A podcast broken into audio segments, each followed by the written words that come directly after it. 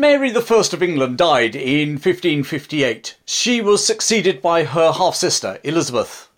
And as Queen Elizabeth I, she ranks alongside Henry VIII as probably the most famous Tudor monarch and in polls regularly stands out as one of England's greatest sovereigns. The Elizabethan age saw England step out onto the world stage, full of confidence and daring. You know, voyages of discovery to new lands, Francis Drake circumnavigating the globe, English settlers arriving in North America, new commercial ventures such as the East India Company, establishing new trading routes and introdu- introducing exotic goods to England. It was an age of high fashion and an explosion in theatre. Christopher Marlowe, Thomas Kyd, William Shakespeare and it was the defeat of the Spanish Armada.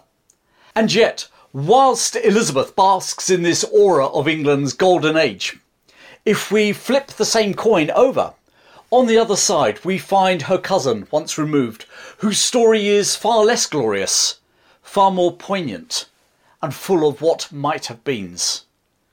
This is the story of Elizabeth I and Mary, Queen of Scots. Mary was born on the 14th of December 1542 at Linlithgow Castle near Edinburgh. Her father was King James V of Scotland, the son of King James IV of Scotland and his wife Margaret Tudor. Mary's father, James, had been King of Scotland since he was about one year old, after his father and Henry VIII's brother-in-law had invaded England in support of England uh, of Scotland's old alliance with France and had been killed at the Battle of Flodden Field. Now, if you thought that having a one year old was bad news in those times, worse was to come. Because Mary's father, James V, died just six days after Mary was born.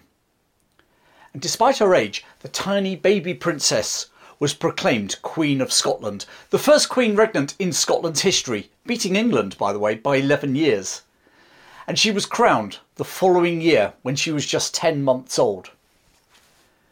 Because of her tender years, a regency was declared until she would be old enough to govern in her own right.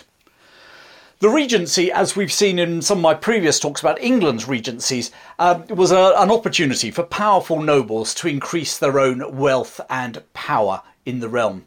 And just like in England, this was the case now in Scotland. But it was also um, it also revealed the crucial fault lines in Scottish society and politics at that time, because Scotland was in the throes of its own Protestant Reformation. Unlike in England, where Henry VIII had sort of taken political control of the religious debate, up in Scotland it was more of a free for all.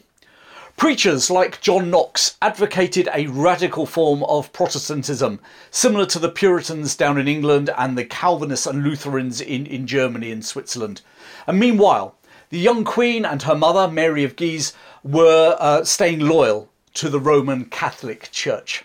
And that religious split was played out by the rival factions as each sought control over the infant queen. Added to that was another layer of intrigue between the, the pro English and the pro French factions at the court.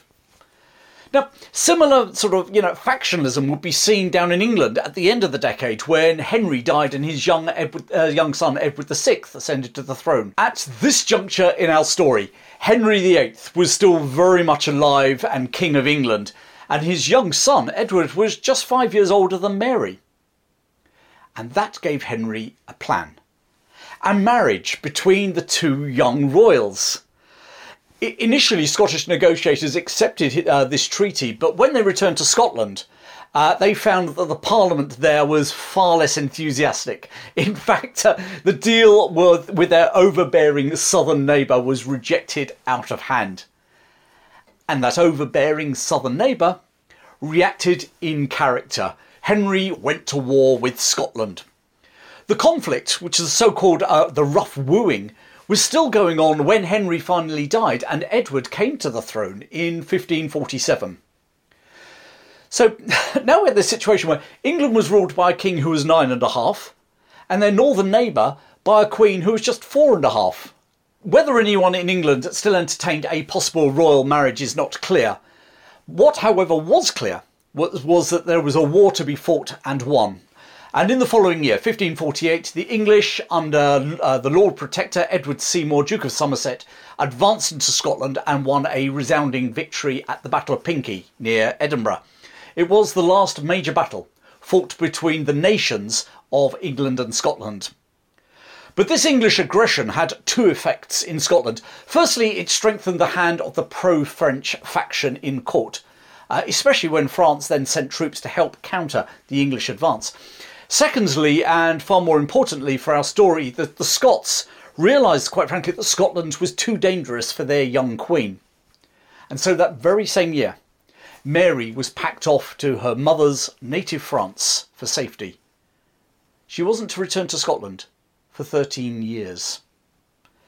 Ten years later, in France, 1558, Mary married Francis, the Dauphin of France, the heir to the French throne.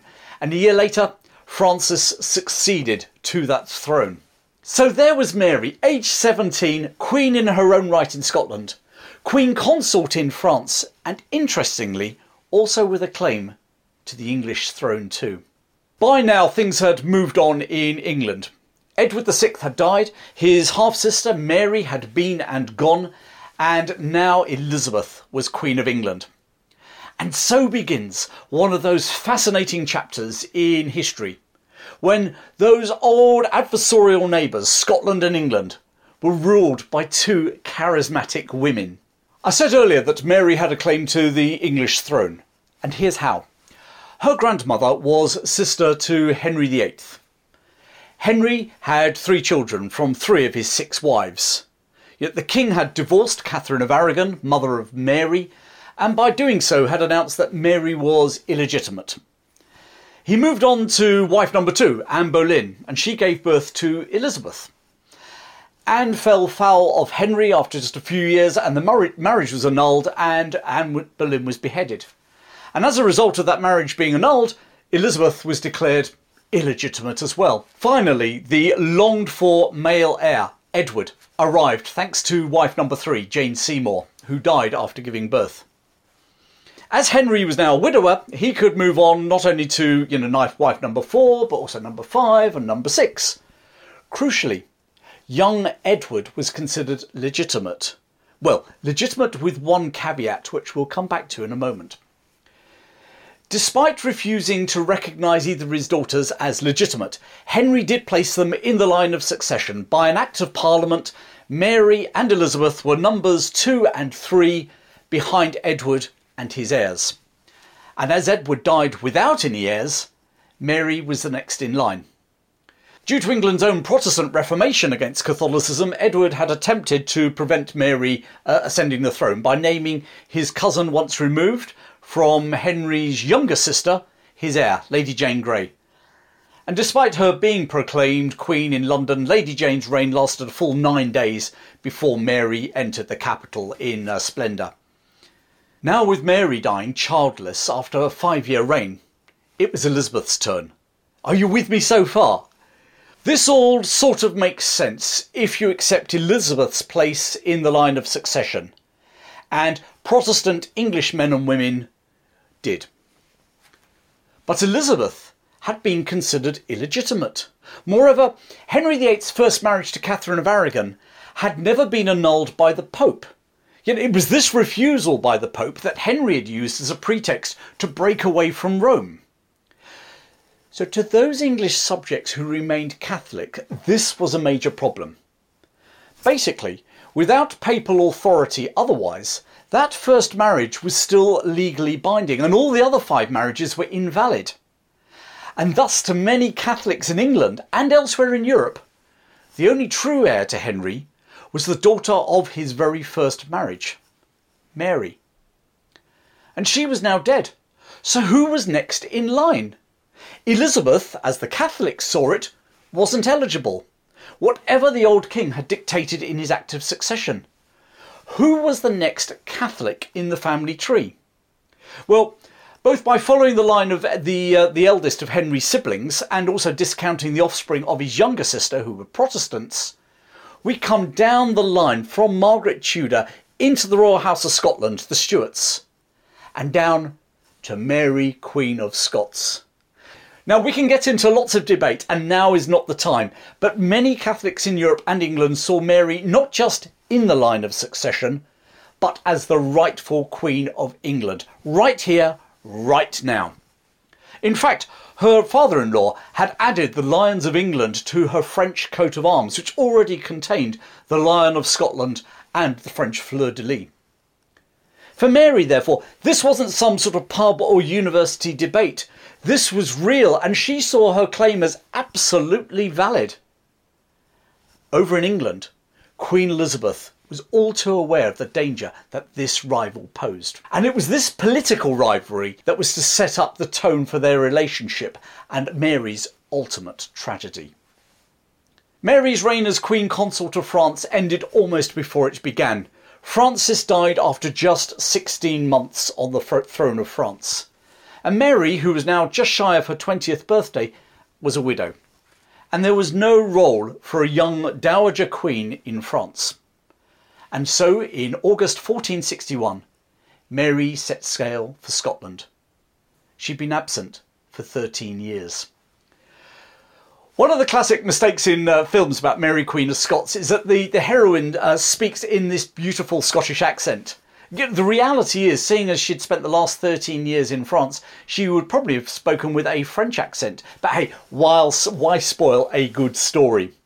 Lack of Scottish accent apart, Mary was, by all accounts, stunning. She was tall, she was 5 foot 11, which was really tall by those standards. She was slender, she had auburn hair and hazel eyes. The young Queen of Scots took over the reins of government from the Regency Council and vowed to reign as a Catholic, but respecting her Protestants, uh, the Protestant will of her people. Radical preachers like John Knox were not so sure that that circle could be squared. He preached against her Catholicism and also argued that having a female monarch went against God's, God's order in the world. In July 1565, Mary married a second time this time to her half cousin, Henry Lord Darnley. At six foot, this long lad, as Queen Elizabeth called him, was a perfect physical match for the Queen. Unfortunately, the physical bit was about all that they did have as a good match. She soon realised that she had married a drunk who wanted to be crowned King of Scotland in his own right and was highly jealous of his wife's position. His jealousy reached a climax when, in front of the pregnant Queen, he dragged in and stabbed her adviser David Rizzio to death, claiming that he was having an affair with the Queen. In front of a pregnant woman. Despite that shock, Mary's pregnancy went full term and in 1566 she gave birth to a son, whom she named James. The marriage, however, was over. Darnley was forced to, marry, uh, to move out, uh, uh, out of the royal palace uh, to a house in Kirk o' Field, just inside the walls of the city of Edinburgh. On the 10th of February, a huge explosion ripped through that house in Kirk o' Field. Darnley was found dead in the garden, with signs that he'd been smothered, but no one was sure whether was smothered before the explosion or afterwards. All fingers pointed at the estranged wife, the Queen, and also her supporter, James Hepburn, the Earl of Bothwell. Two months later, Bothwell was put on trial, but he was acquitted. And within a matter of weeks of that acquittal, Bothwell had married Mary. The nation was shocked. Europe was shocked. Down in England, Elizabeth was shocked. And John Knox, Oh, he was livid. The Protestant preacher railed against this, Jezebel of a queen who had married the man who was implicated in her husband's murder just three months beforehand. The mood in Scotland turned ugly and against Mary. An armed force of nobles imprisoned her at Loch Leven Castle in Perthshire, and there the Queen actually miscarried twins. In July 1567, Mary was forced to abdicate in favour of her baby son, James. James was the third successive Scottish monarch to be, be, to be proclaimed before they were two years old. And once more, a regency, regency council, dominated this time by Protestants, would rule Scotland. With no other options left, Mary fled by boat across the Solway Firth to England, landing at Workington in Cumbria. The Queen of the Scots would never see Scotland again. For the next 19 years, she was effectively kept under house arrest in England. Her arrival in exile in England presented her new hostess, Queen Elizabeth, with a major headache. You know, on one hand, here was a fellow monarch and relative of hers in need. On the other hand, here was someone who had openly claimed Elizabeth's own throne and was seen as a rallying point for many Catholics.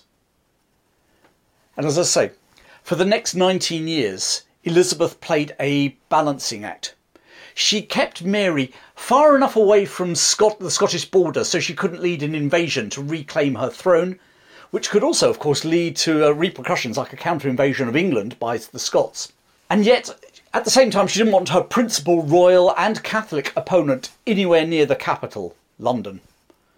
So Mary was placed, effectively under house arrest, at Bolton Castle in Yorkshire.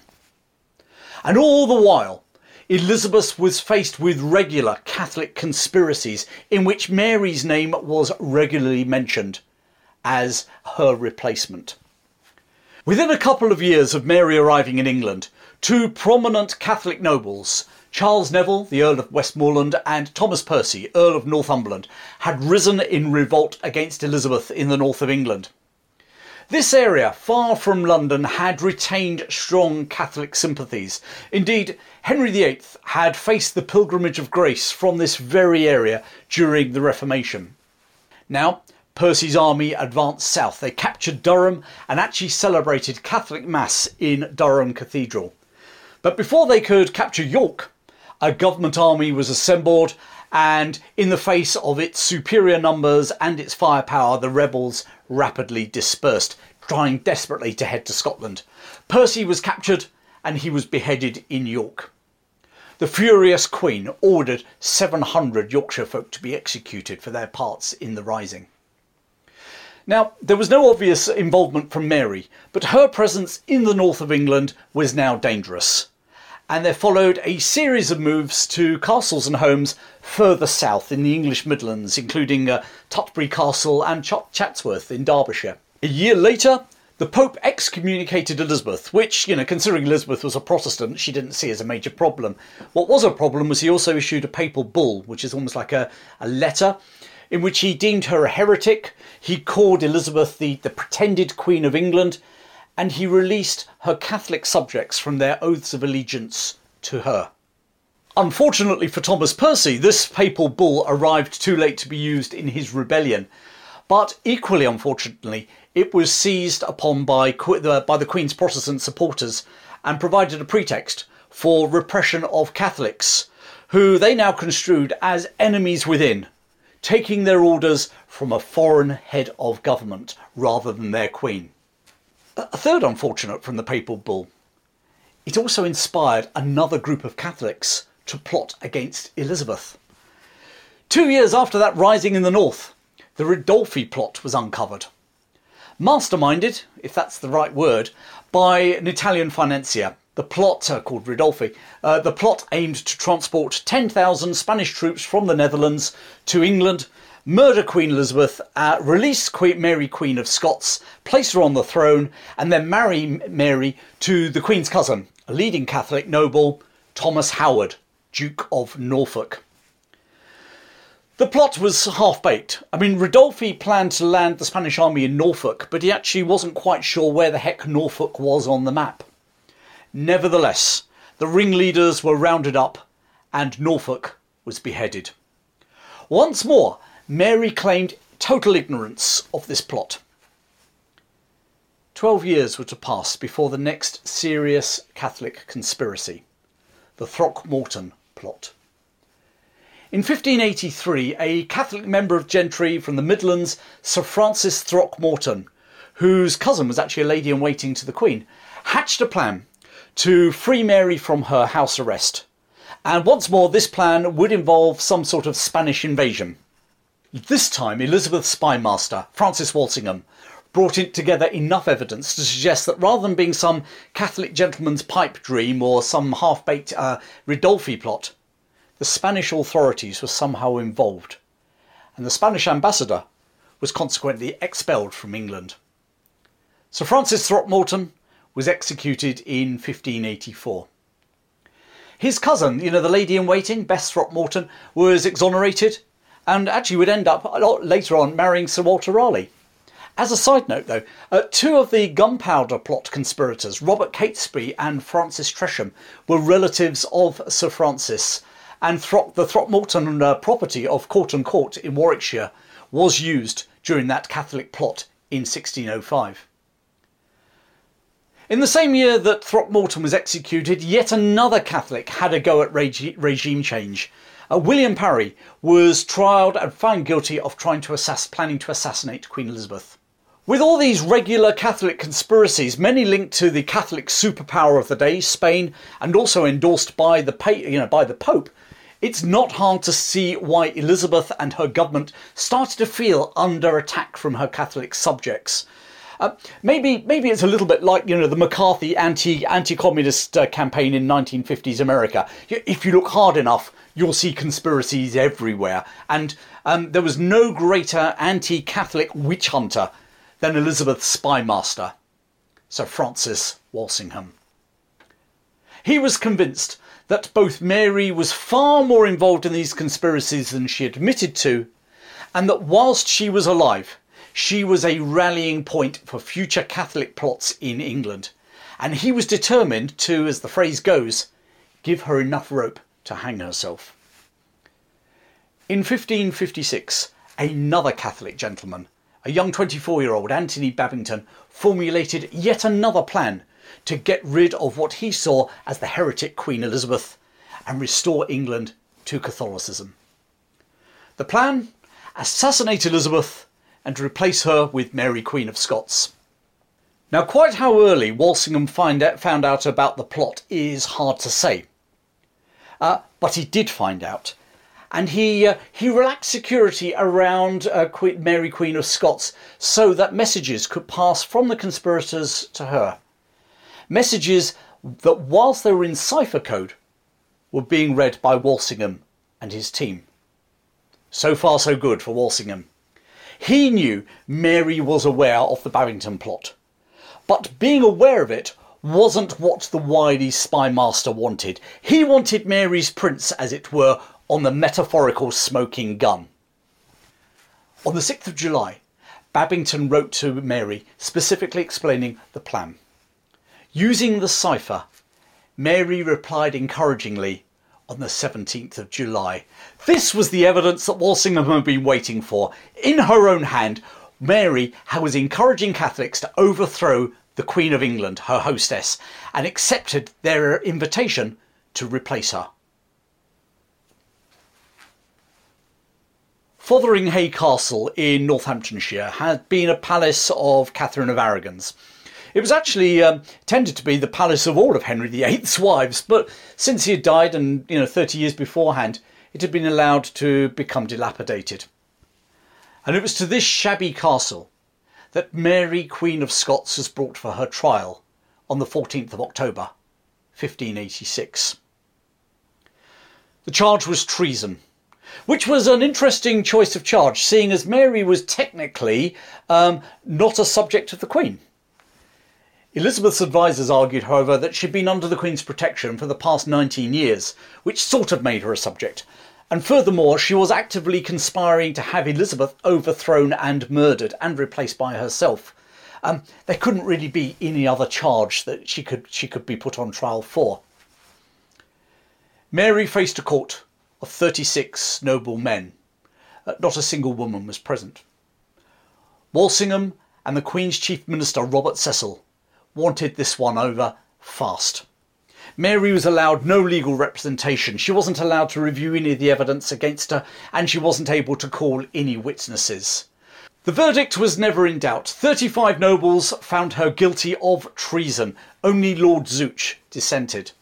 Elizabeth now dithered for over three months. Not only was Mary kith and kin, but she was also a monarch. If Elizabeth endorsed a trial and then an execution of a monarch, what precedent would that set, not least for her, if any future Catholic conspiracy or invasion proved successful? Christmas passed. New Year passed. Eventually, in February, she signed the order of execution. And even then, she wasn't sure. Maybe she wasn't sure, but her councillors and ministers were. This was it. This was the moment they were looking for. And before the Queen of England could change her mind, the order was raced up to Fotheringay as fast as a horse could gallop. At 8 a.m. on the 8th of February 1587, Mary Queen of Scots entered the great hall at Fotheringhay Castle. Dressed in black, she stepped up onto the hastily assembled scaffold. Casting off her long black dress, she stood resplendent once more in a crimson dress and brown crimson sleeves, the signs of Catholic martyrdom. The beheading of the Queen of Scots was a macabre, botched job. The executioner missed her neck completely on his first attempt, driving the axe into the top of her back. His next swing did hit the mark, but it failed to sever her head. And whilst Mary was now dead, the executioner was reduced to using a saw to actually cut off her head. And at the end of this grisly exercise, he held up her head by the hair and raised it aloft to utter the words, Here dies a traitor. Unfortunately, Mary had been wearing a wig, and her head fell to the ground, leaving the executioner waving the wig in the air. The once beautiful Queen of Scots had died with short grey hair under her wig, in a macabre execution, in a draughty hall, in a dilapidated castle, which now no longer exists save for a small mound. All the promise and opportunity of those early years had come to this. As a teenager, she was Queen of Scotland and of France. She was married to a drunken abuser. She was deposed from her throne a mother who hadn't seen her child since he was one years old, under house arrest in a foreign country for 19 years, and finally, after a trial in a kangaroo court, she died in a botched execution. And so ends one of the saddest stories in British royal history. Mary Queen of Scots was buried in nearby Peterborough Cathedral. The Catholic world was aghast Pope Sixtus V renewed the papal bull against Elizabeth and now included a regicide in her list of crimes. It was the duty, he said, of all good Catholics to overthrow Elizabeth. Well, that have to be that would have to be done by someone other than Anthony Babington. The 24-year-old and 13 of his co-conspirators were also found guilty of treason and hanged, drawn and quartered. The Catholic gentry of England were running out of steam. But across the ocean, a Catholic prince was finally stirring. Philip II of Spain, Elizabeth's former brother-in-law, decided it was time to act. If the English Catholics couldn't get rid of Elizabeth, he would, by force of arms. And he began to gather an army of invasion and a fleet to transport them. Elizabeth and England were about to meet his mighty armada.